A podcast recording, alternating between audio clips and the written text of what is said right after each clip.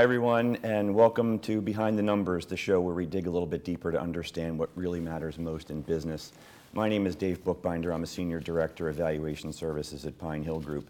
Today, I'm really excited to welcome my guest, Jay Weinstein, who's the Managing Partner of Markets and Industries for Eisner Amper. Jay, welcome to Behind the Numbers. Thank you for having me, Dave. Oh, it's a pleasure. Before we get into it and get behind the numbers, uh, why don't you just tell the audience briefly a little bit about who you are and a little bit about the firm? Sure. Um, I'm the uh, managing partner of Markets and Industries for EisnerAmper. EisnerAmper is a national accounting firm with offices throughout the U.S. Uh, and also globally. Uh, we are a accounting and advisory firm, and uh, we're happy to be here today. That's awesome. Well, we're excited to have you. I know you're going to add a lot of value to our audience. So, in your role, uh, I imagine you do a lot of traveling to visit different markets, correct? I do. Okay. So maybe you can just, if you would talk a little bit about the kinds of the markets that you're visiting and what are the business leaders that you're dealing with in those markets saying and feeling about the economy and labor market and things like that?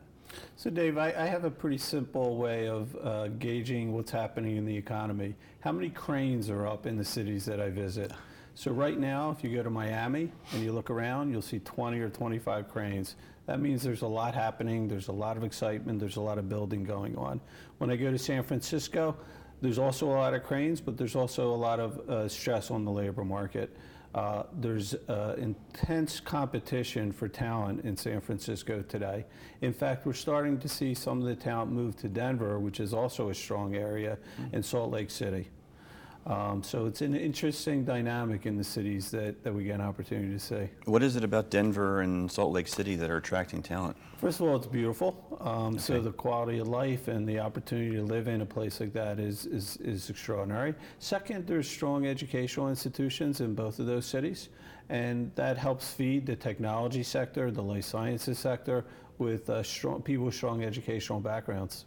Interesting. So when you're not in Miami or San Francisco, I know you do an awful lot of traveling. Where else do you go, and what other perspectives have you seen? Yeah, um, Chicago is always a fun place to go. Uh, always a lot of business activity. Uh, New York, um, all still in the financial service sector, a lot of pressure for, comp- for good people and competitive environment. I haven't seen much of a, a decrease. That could perhaps happen this year in the financial service sector uh, depending on what happens in the stock market. A lot of our hedge funds, a lot of our private equity funds are contingent a bit on what happens in the marketplace. Yeah. So when we talk about industries as one of the words in your title, uh, you mentioned a few that the firm is focused on. Um, what other industries are you really looking at, concentrating on, and what, what are the hot ones right now, Jay? Yeah. Real estate remains hot. I mean, I was in Dallas recently, and the price per square foot for commercial space is not quite New York, not quite San Francisco, but pretty high. So we're seeing a lot of activity in the real estate space, continuing uh, continuing to see it. Uh, also in uh, pharma, with uh, the the pri- amount of private equity money, and we'll talk a little bit about private equity. Yeah. The amount of dry powder that's available is driving up the uh, the price for younger pharma companies uh, technology companies also. Yeah, that, that's interesting. Um, let's talk a little bit about private equity. Let, us talk about pharma and other industries. Where do you see private equity making their investments? Um, so we're continuing to see extraordinary multiples on exits. And the majority of the companies and clients that we work with uh, who are exiting are going to private equity. They're selling to private equity funds. I mean, in the past couple months, we've seen a 12 and a half EBITDA multiple, saw a 15 EBITDA mul- multiple. And what industries are those? Uh, distribution. Okay. Um, one technology. So a little bit, you know, pretty diverse uh, where private equity is uh, investing their money.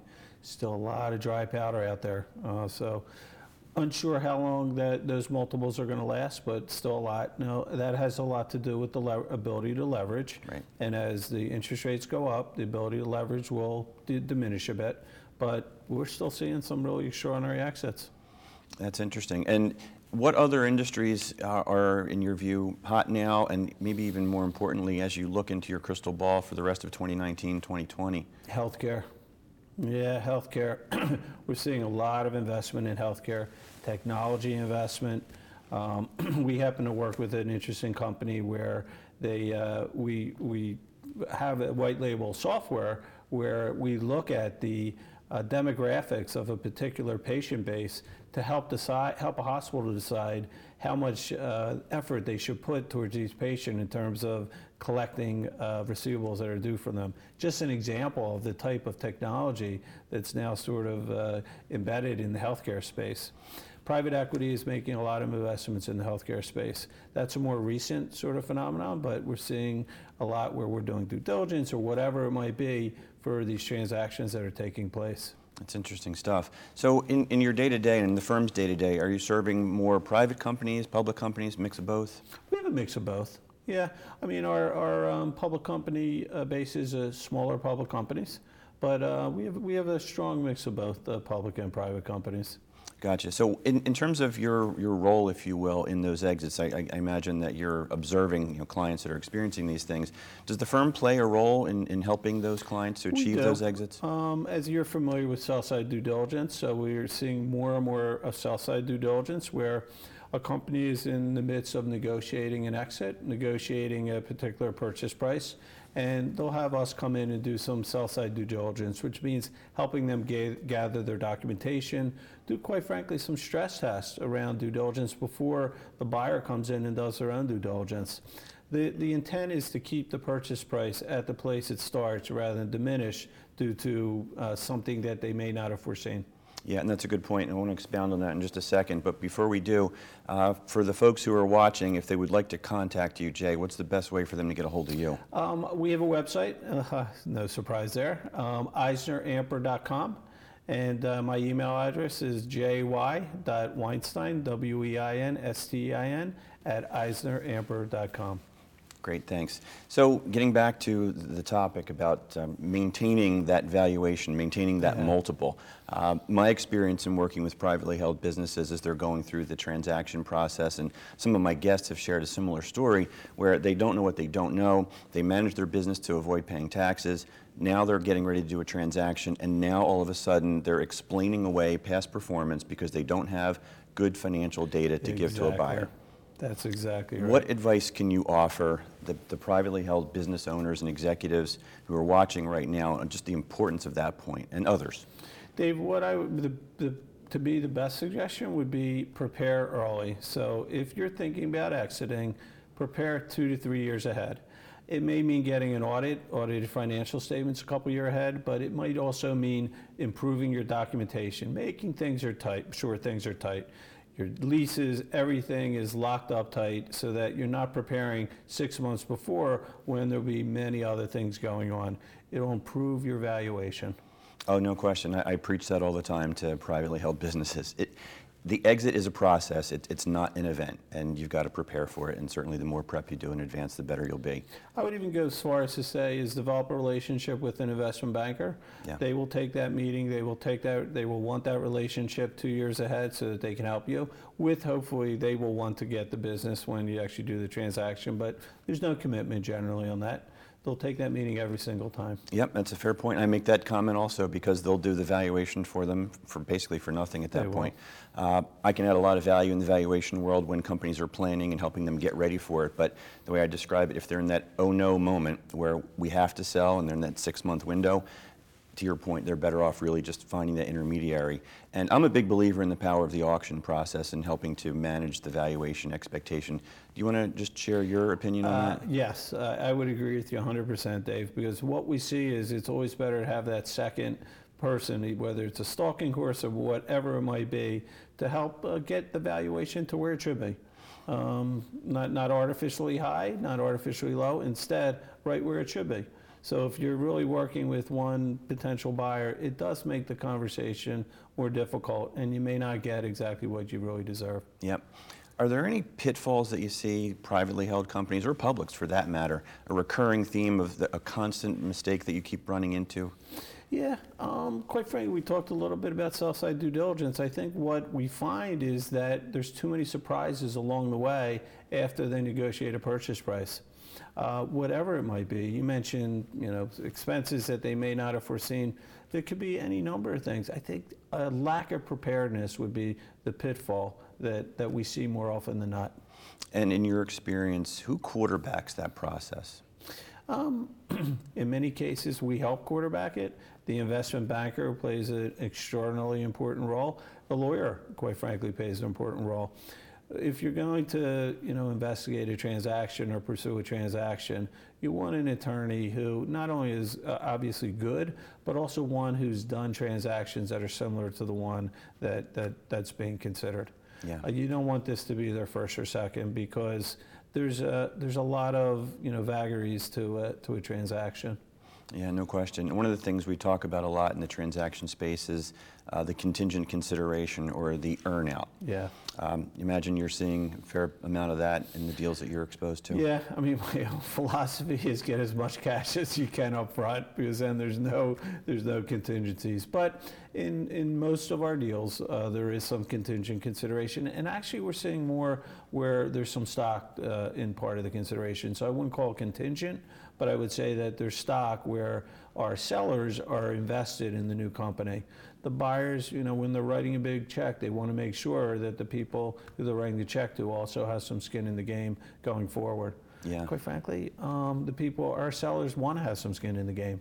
They want to be part of the success. They want to see the, you know, additional, you know, quote bite of the apple. Right, yeah, and I would agree. We see a lot of that in our work as well with the rollover equity. On that note, we have to take a very quick commercial break. Time flies here on Behind the Numbers. Don't go anywhere. We will be right back with my guest, Jay Weinstein.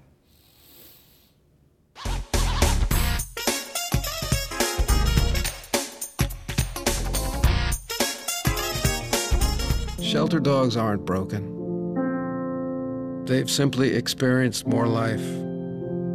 If they were human, we would call them wise. They would be the ones with tales to tell and stories to write. The ones dealt a bad hand who responded with courage. Do not pity a shelter dog. Adopt one.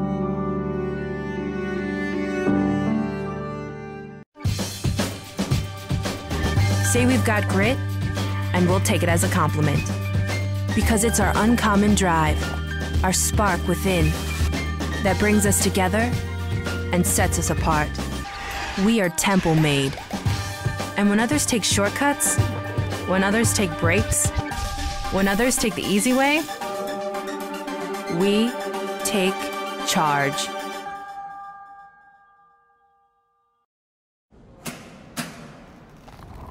I work 13 hours a day, six days a week. So when I'm off the clock, I gotta get stuff done. So when I need a snack, I need something healthy, tasty, and easy to eat. Like wonderful pistachios without the shells. They're protein powered, delicious, and great on the go. And that's perfect for me. Thanks, Liz. A woman without a lot of time. Whether you're a gourmet cook or just want to eat like one, visit Rostelli Market Fresh, your home for the freshest locally sourced ingredients to please everyone who loves great food. Our organic meats, quality seafood, and free range poultry are cut fresh to order. Chefs create culinary inspired prep foods made fresh every day, which pair nicely with our vast selection of fine wines and spirits. Choose from handmade pastas, artisan cheeses, organic produce, and grocery items, all from the finest purveyors. Rostelli Market Fresh, from our family to yours. RVN TV is a platform for people of any industry to share their story. Over 285,000 viewers are tuning in to RVN TV shows monthly. We guarantee a great experience that you'll be sharing with everyone you know while increasing your personal and company's brand awareness. But what is your brand? According to Forbes, it's a combination of your logo, your product, your design and feel, and your personality. Did you know that aside from being a guest, we offer even more opportunity to boost your brand? Adding your company logo and website on screen during your interview will allow viewers to recognize your brand instantly. Incorporating images and video clips is another great way to showcase your product during your live segment. Let viewers see how good you really are. And most importantly, there's you and your interview. For less than the cost of a newspaper, direct mail, or a magazine ad, you can leave our studio and within 48 hours have a permanent digital copy of your live segment to link to your social media, embed into your company website, or use in email marketing. Investing in your brand is so very important, and we can't wait to have you as a guest.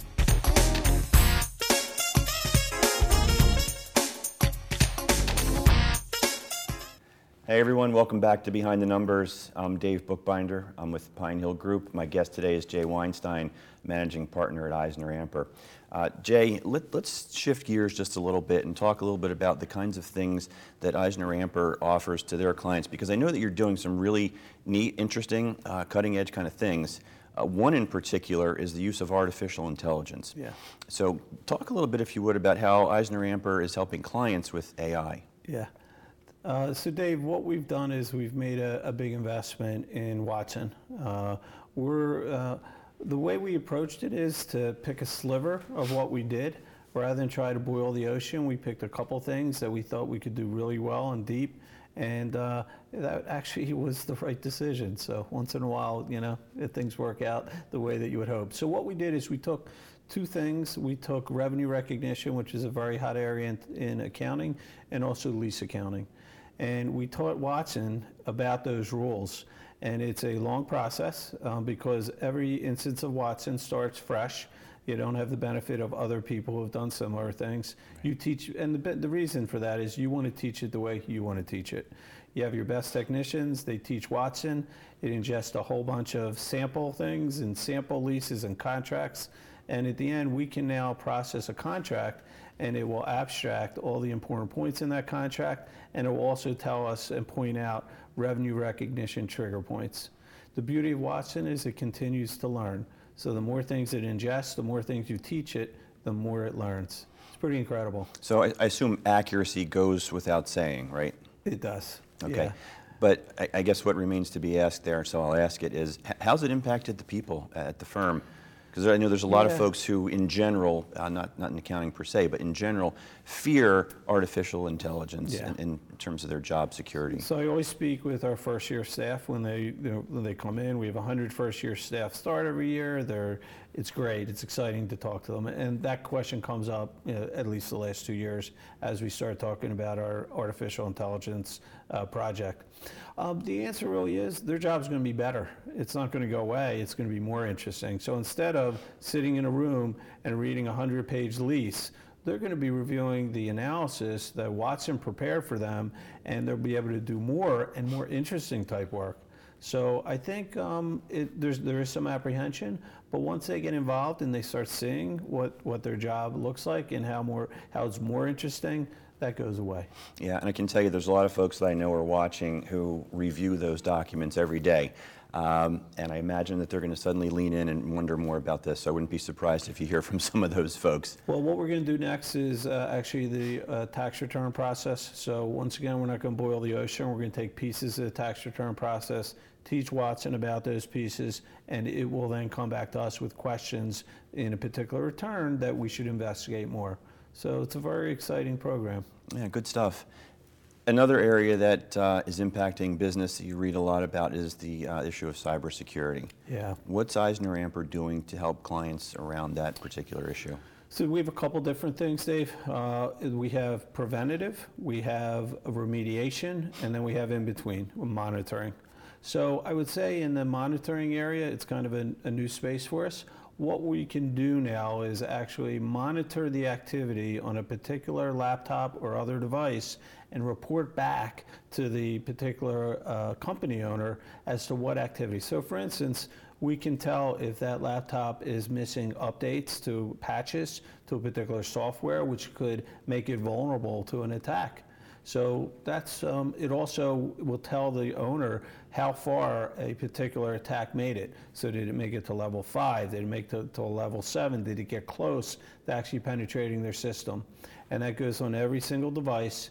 And uh, the owners have loved it um, because it gives them some comfort that they know what's going on. Because otherwise, cyber can be a very you know, ambiguous, uh, you know, uncertain type area for them. Risk. Yeah, and I think folks generally may think of it as kind of a, a low risk threat, but uh, if you are exposed to it, the damage is huge. So I think that's changing. I think you're you're right, but I think it's starting to change. I'm, i happen to be head of an audit committee, and I know that when we look at the cyber area, it's one of the biggest risks that we see. Mm-hmm. And like our head of IT for the company that I'm a, you know involved with, um, he says we, you know, 50% of companies have been and know that they've been penetrated. The other just don't know it yet. So it's um, it's becoming more and more, uh, and the SEC is all over it. So it's becoming more and more of just a, an area of uh, of risk and uncertainty, and people are seeing it. That's good to hear. So standard operating procedure, and I imagine insurance is a component of that too that people are thinking about more often. Yeah, I mean, cyber insurance is um, becoming more and more popular. More and more popular. We're seeing insurance, by the way, also in reps and warranties on sale, similar to what we discussed earlier. Interesting. Just uh, insurance, not to get distracted, but insurance is becoming more and more of an area of uh, specialty type coverage. Noted. Good point. Another topic I wanted to make sure that we covered. I know you're doing something really interesting around family-owned businesses. Yeah. And I forget the exact timeline, but you created an organization called the Center for Family Business Excellence. Talk a little bit about that, would you? Sure. So what we found, Dave, is that a number of companies were uh, working through succession issues. It's a really challenging thing. There's family dynamics, there's business dynamics. And to try to address that, we brought in a team of psychologists. Those people work with the family businesses in various ways. One, they'll do executive coaching to try to work with a, a, either a parent or children or non-family members, quite frankly, who are part of this succession plan. Coach them through some of the issues and some of the, the stress that's associated with succession. The other thing they do is actually advise the board.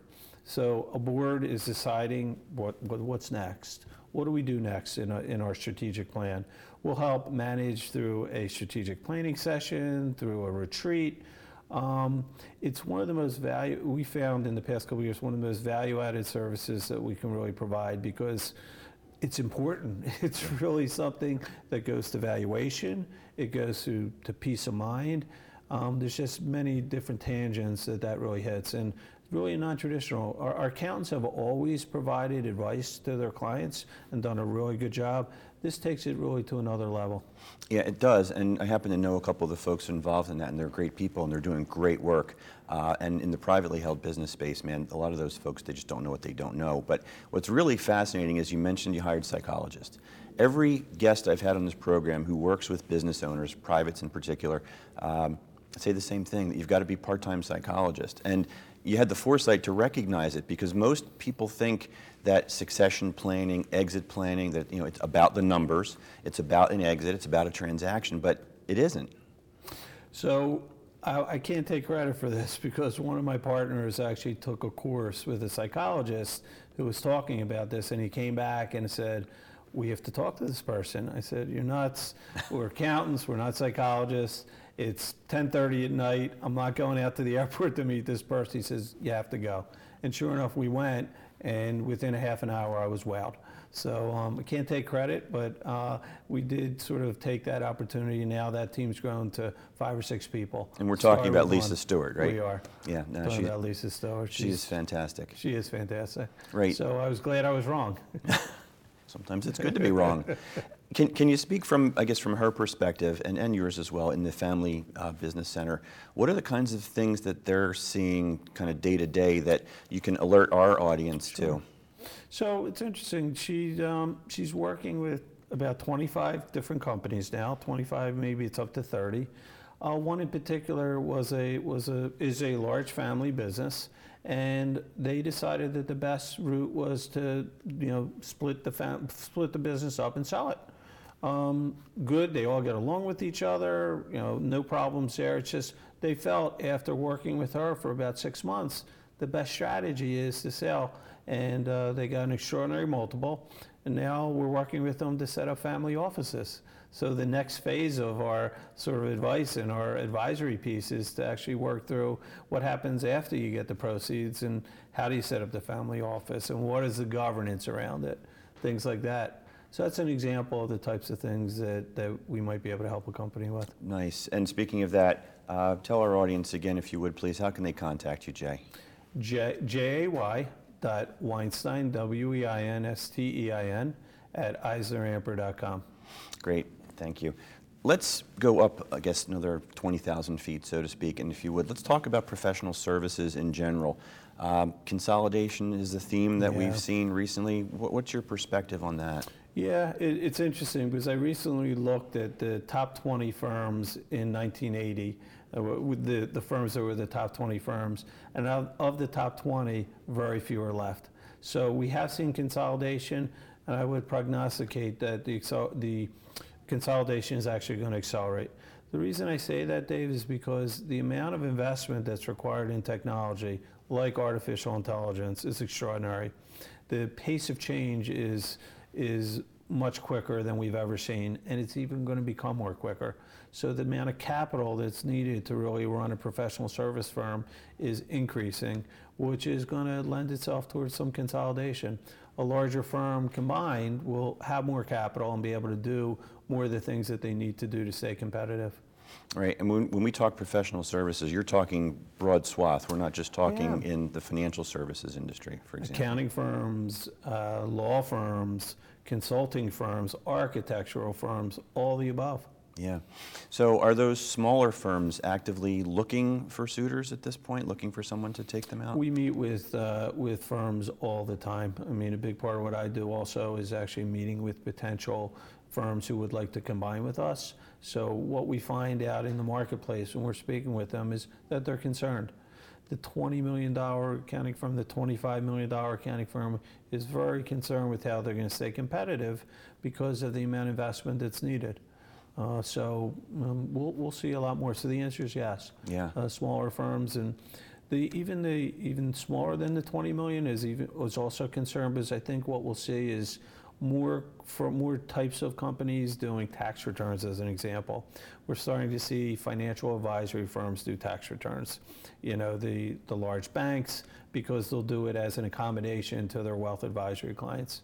So the competition for the, the small, even the smaller firms is going to get uh, higher and higher. Yeah, so when you talk about those services, those ancillary services, a lot of times they're giveaways. How do you, how do we as, as professional services firms avoid the commoditization or the perception of the commoditization that, that prevails in our space? So we're, we're doing something new uh, over the past six months that we've seen some success with, which is packaging the services that we provide. The, the types of services that are viewed a little bit more like a commodity, perhaps maybe the audit, perhaps some of the tax, uh, we now package that with process automation as an example, where we'll come in and we'll do some advisory work around automating certain manual processes high, high value type services that we can provide. We'll go into a company that may have somebody spending two days on a year-end reconciliation, an intercompany account or something like that, and we'll be able to automate that with a bot, which we build, and it'll take two hours. So that person who really hated doing that reconciliation now gets the output and can spend the time analyzing the output rather than spending two or three days on it. Um, bots are, are here and Yeah. they're really uh, dynamic. Nice. Well, on that note, unfortunately, we have to wrap up, Jay. So I thank, Thank you, you. so much for being my guest. I know you've added a lot of value to our viewers. And thank you for watching Behind the Numbers. Again, today my guest was Jay Weinstein, Managing Partner at Eisner Amper. Tune in again next time